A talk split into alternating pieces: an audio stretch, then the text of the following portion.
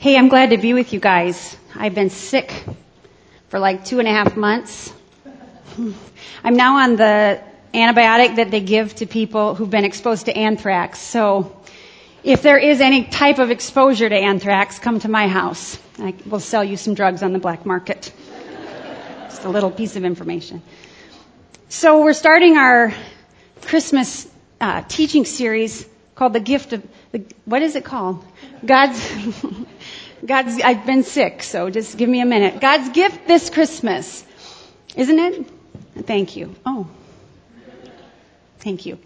And I was I it got me thinking about how Christmas has changed for me. When I was a little kid, of course, Christmas was all about the gifts, and I couldn't wait until December 25th. We opened ours Christmas morning, and I remember I was so anxious about it coming um, that I made a little file cabinet for myself with little fo- files in it with um, an activity that I was going to do each day, December 1 through 25th, so that that would keep my mind off Christmas coming and help it come faster. I was kind of a neurotic slash dorky child.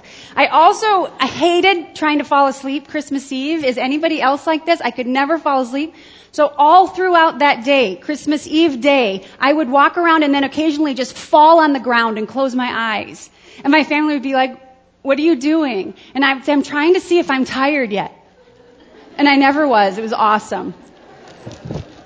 But here's the thing my children, even though they're basically grown adults, 23, 21, and 17, kind of grown adults, um, their favorite thing is the stockings and the whole Santa thing. And I want to show you just a visual of why my children love the stocking thing so much. This is my stocking.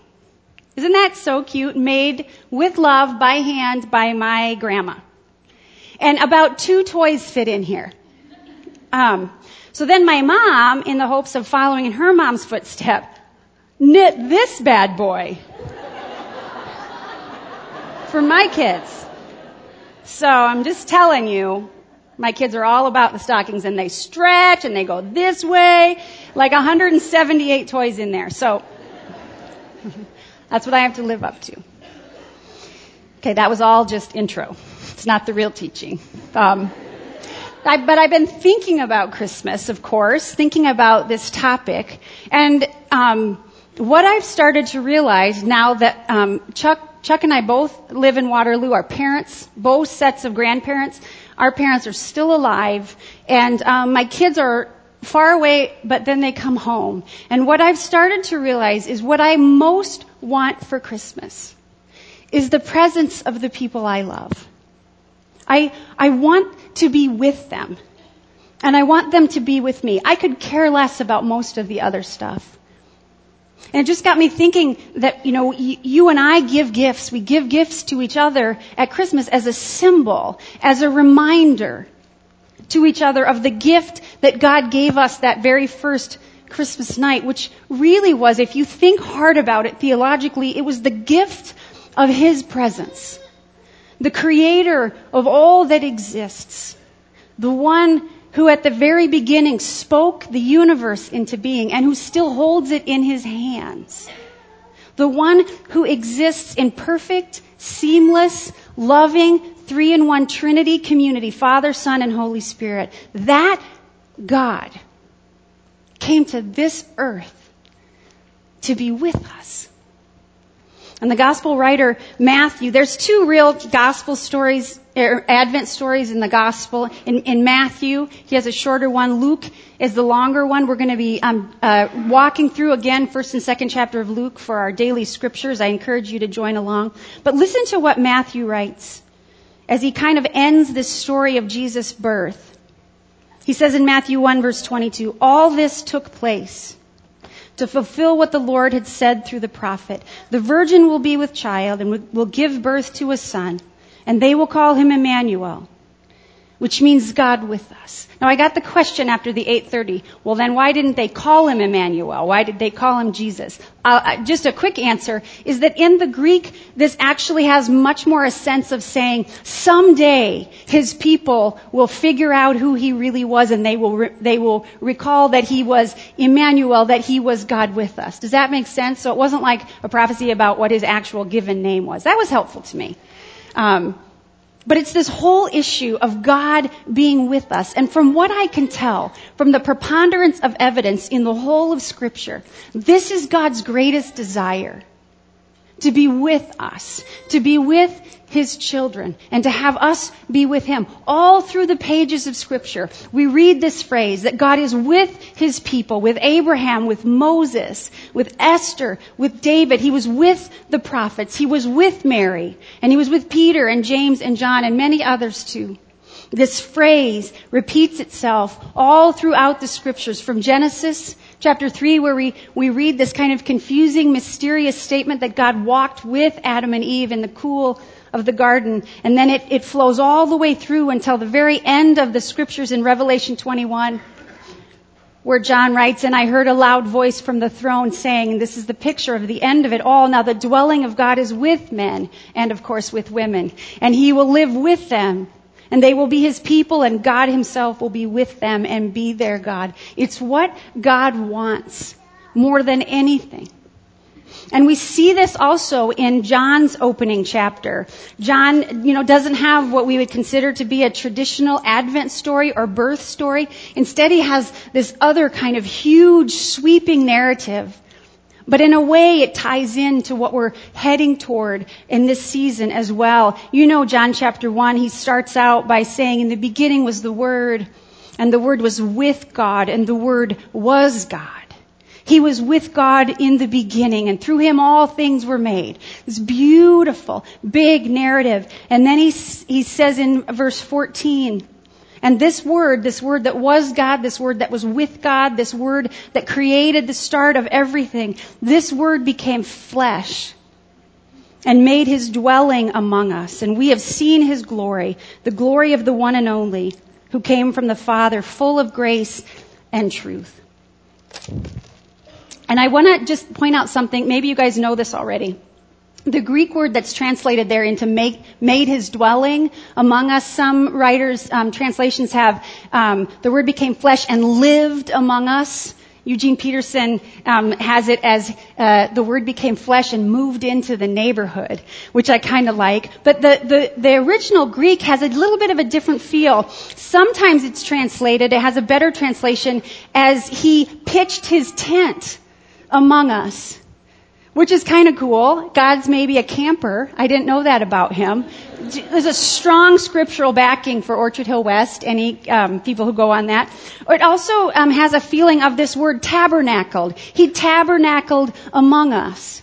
And when the Jews, the people with the history of the Old Testament behind them, would read what John was writing, they knew that he was referring back to the tabernacle, which was this house of worship kind of built by the Israelites as they were making their way out of slavery in Egypt and toward the promised land. God had said to them in Exodus 25:8, "Then have them make a sanctuary, make a tabernacle for me, and I will dwell among them. I will live with them." So when people read what John was writing in the first chapter verse 14, it implied that just as God had formerly been with his people in the tent, in the tabernacle, in this place of worship, which Moses had them build in the wilderness, now, in a fuller, richer, deeper sense, this God was taking up residence on this earth in the person of Jesus.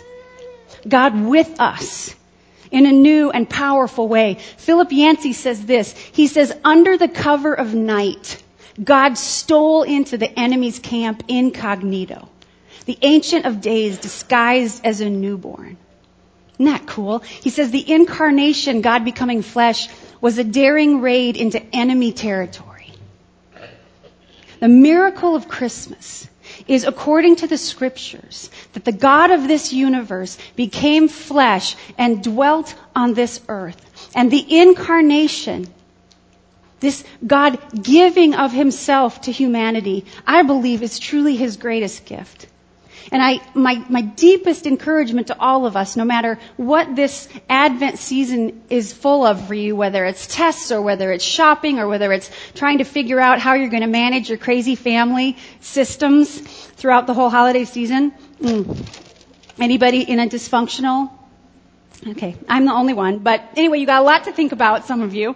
Um, I want you to think about, meditate on, ponder this idea of the incarnation, the amazing gift that God gives us of Himself. As you read, if you follow along with the daily scripture, spend some time pondering this. And one thing I, I, I want us to push toward a little bit right now this morning, I want us to think about a little bit, is that the incarnation, should remind us that it is always God who initiates. It is always God who initiates. It is not up to us.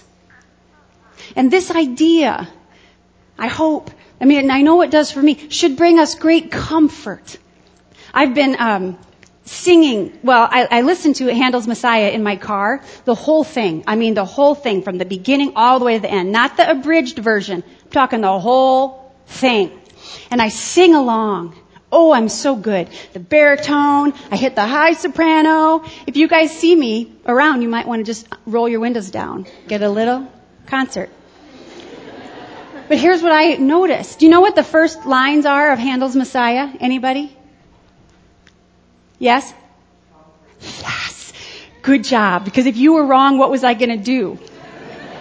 Comfort. Comfort ye my people. Handel writes, eh, pulling from the prophet Isaiah. Listen to what Simon Tugwell writes. He says, as long as we imagine it is we who have to look for God, we often lose heart. But it is the other way around. He is looking for us.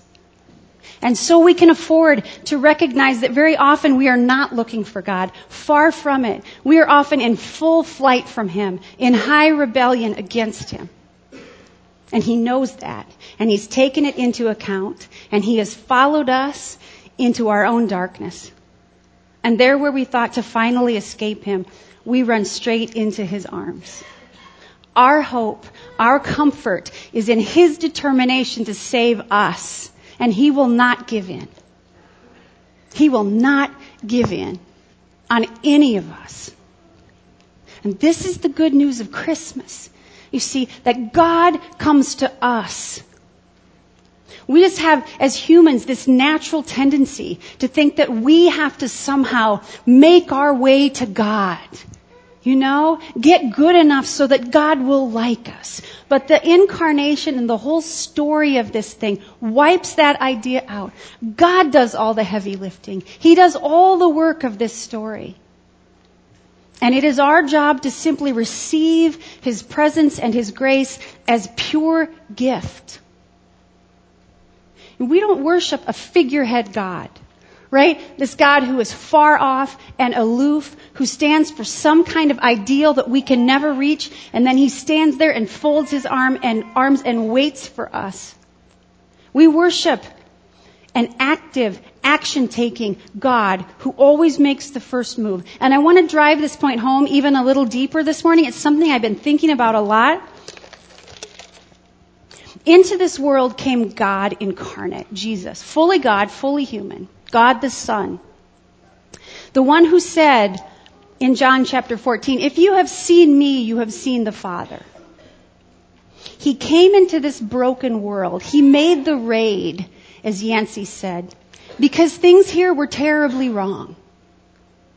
The gap between God and humanity was too massive for anyone else to fix except God. And I want, again, think about this with me in a, in a way that can help us sear this into our minds so that we can always remember He's the one who does the work.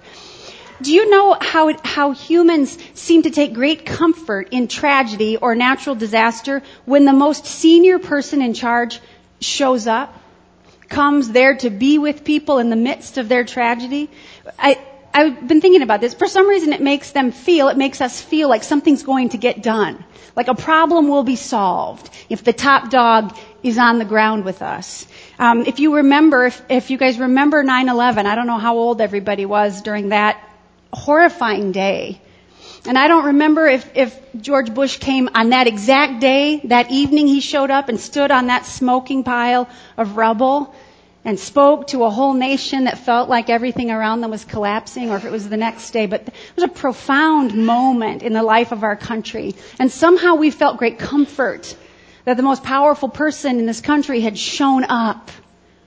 And then more recently, President Obama, you know, during that whole Sandy wipeout of the East Coast, um, he showed up and he, you know, they t- take photos of him hugging people. And there was, for some reason, this great source of comfort for the people on the ground. But here's the thing. Those two presidents didn't actually do anything themselves, right? I mean, they delegated and they, you know, got money flowing in. But it wasn't like President Bush said, all right, you know, give me my hard hat and I'm going to start digging in. Or it's not like Barack Obama said to this woman, um, take me home and let me start digging out the soggy insulation with you. Right? They, they were not actually going to do anything. They were simply there as symbolic figureheads. But here's I mean, there's a million differences between the incarnation and those pictures, but here's the hugest difference that I just want you to think about. When God showed up on the ground. He didn't just show up as a figurehead. He showed up to do all the work. Not just part of it, all of it.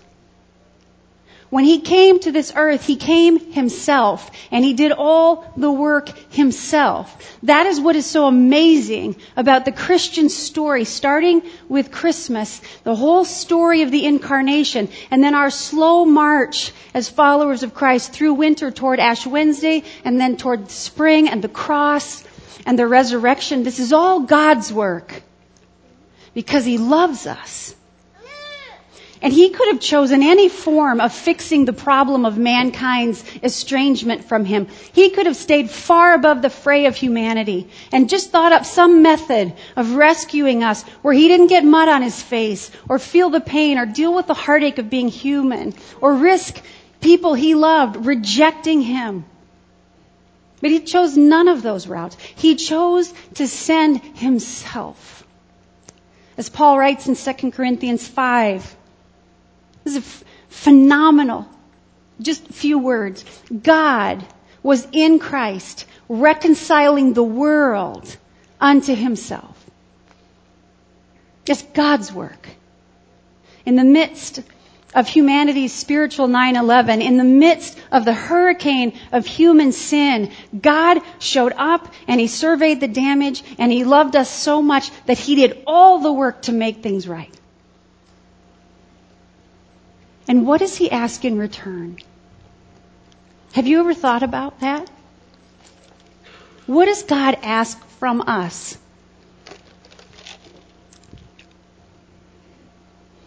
I think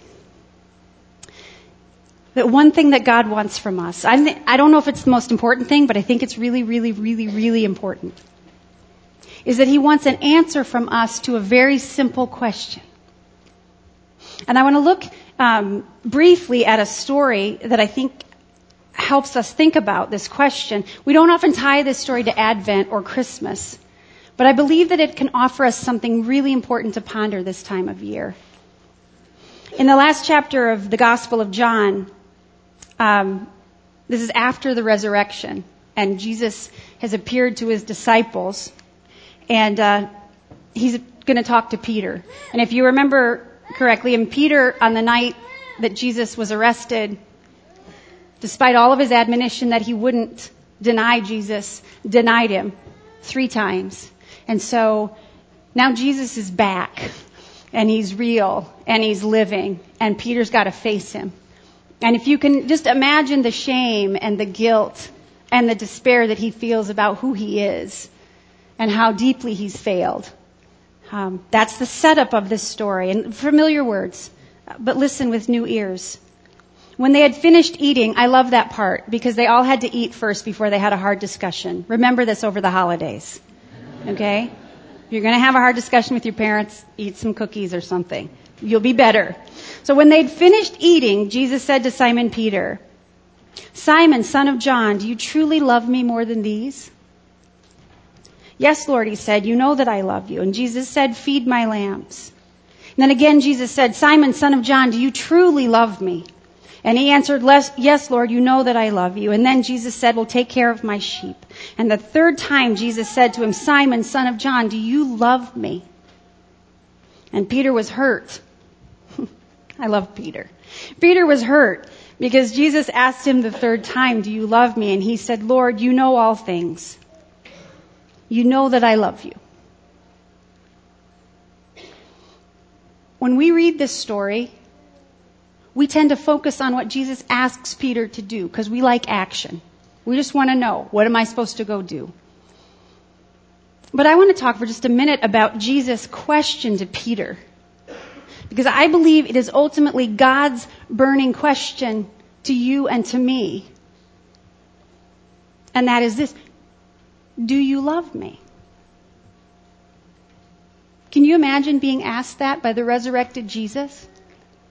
Plus, he called Simon like his full, Peter his full given name, Simon, son of John.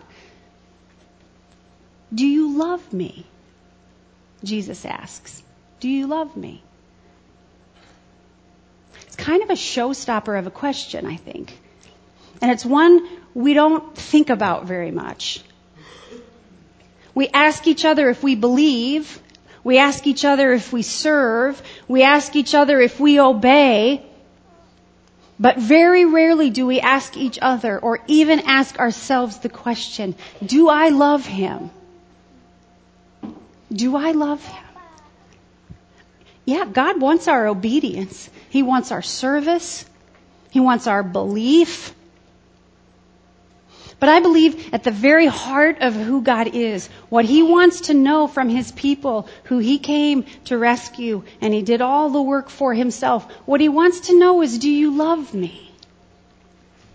And you can hear it all over. Oh, my bookmark's gone. I have to find Hosea while you guys listen to me all over the scriptures you can, this is going to take a while. All over the scriptures you can hear his voice, the voice of God, especially in the prophets. Please, Lord, help me find Hosea like miraculously right now. Hmm. Tell me, Kurt, where is it? Zechariah, Malachi, Matthew. There it is. Hmm. Listen, listen to this voice of God through the voice of Hosea, what he writes. God says, when Israel was a child, I loved him. His chosen people, my chosen people, I loved him. And out of Egypt I called my son. But the more I called Israel, the further they went from me. I sacrificed to other gods. But it was I who taught Ephraim to walk. I took them by the arms, but they did not realize it was I who healed them. God says, I led them with cords of human kindness and with ties of love. I lifted the yoke from their neck. And I bent down, down to feed them. But my people are determined to turn from me. How can I give you up, Ephraim? How can I hand you over, Israel? My heart is changed within me and all my compassion is aroused. I will not carry out my fierce anger. I will not turn and devastate you. For I am God and not man, the Holy One among you. Over and over in the voice of the prophets, you hear this stream of thinking from the God of the universe. You hear it from Jesus when he quotes Isaiah in Matthew 15. He said, these people honor me with their lips, but their hearts are far from me. See, I think God wants to know, do you love me? And I think when he asks us that, he calls us by our full given name. Alice, Marie, Dutton, Shirey, do you love me? R.C. Sproul, who's a great Reformed theologian, recognizes this problem. And he says this. He says, the supreme irony is that although God is altogether lovely, as fallen creatures, we do not love him. He is worthy and deserves our love. We owe him our love, yet we do not love him. And on the other side, we are altogether unlovely by His standards. There's nothing in us to commend us to God, and He does not owe us His love. But the staggering fact remains, He loves us, and He loves us to the extent that He gave His only begotten Son, God the Son, remember, to us. And really, what He asks in return is our heart and our love. And He will wait for an answer. He will wait until the end of your life if He has to. And He'll keep coming after us. This one who is called the Hound of Heaven. He is on our trail, each one of our trails, and He wants to know, do you love me? And then C.S. Lewis says, but God is not proud. He will have us even though we have shown we prefer everything else to Him. See what I'm learning as I get older and my parents get older and my kids get older. Not just is it that I want their presence. I don't mean presence, I mean presence. You know what I mean. I want them as people. But in the end, you know what I've also realized? What I most want for my own children is not just that they be with me out of duty or obligation. It's not just that they follow my advice on how to live because they just feel they have to. I don't want them to serve me out of the belief that they have to earn my favor or that they're somehow scared of me. What I want most of all is what I believe God wants most of all from His children. I want to know that they love me and that they want to be with me. So this Advent season, these next few busy weeks, will you remember that this is the story of God coming into this disaster himself and doing all the work? And will you ponder this idea that all of our human efforts and all of our striving and all of our good service and all of our busyness and running here and there, all these things, no matter how good they are on the surface, are far less important to your Father than how you would honestly answer the question Do you love me? And I pray that you'll take some time over the coming weeks. You know, I don't know how that works for you. I don't know what works best for you to feel connected to God, whether it's some late night sitting by the Christmas tree or going for a walk, you know, or whether it's here in church somehow or in a quiet place where you can connect. But would you do that? Would you connect with your Father in some kind of a way? And if you don't feel like you love Him, will you ask Him to help you learn to love Him? Because I think He wants to know. Let's pray. Father, it's hard for us to comprehend how much you love us. It's hard for us to know what it cost you come into this messy world. All we know is that you've done it all. And we just get to be the recipients of your grace. Would you teach us what it means to love you and to want to be with you? Thank you for your body broken and your blood poured out for the forgiveness of our sins.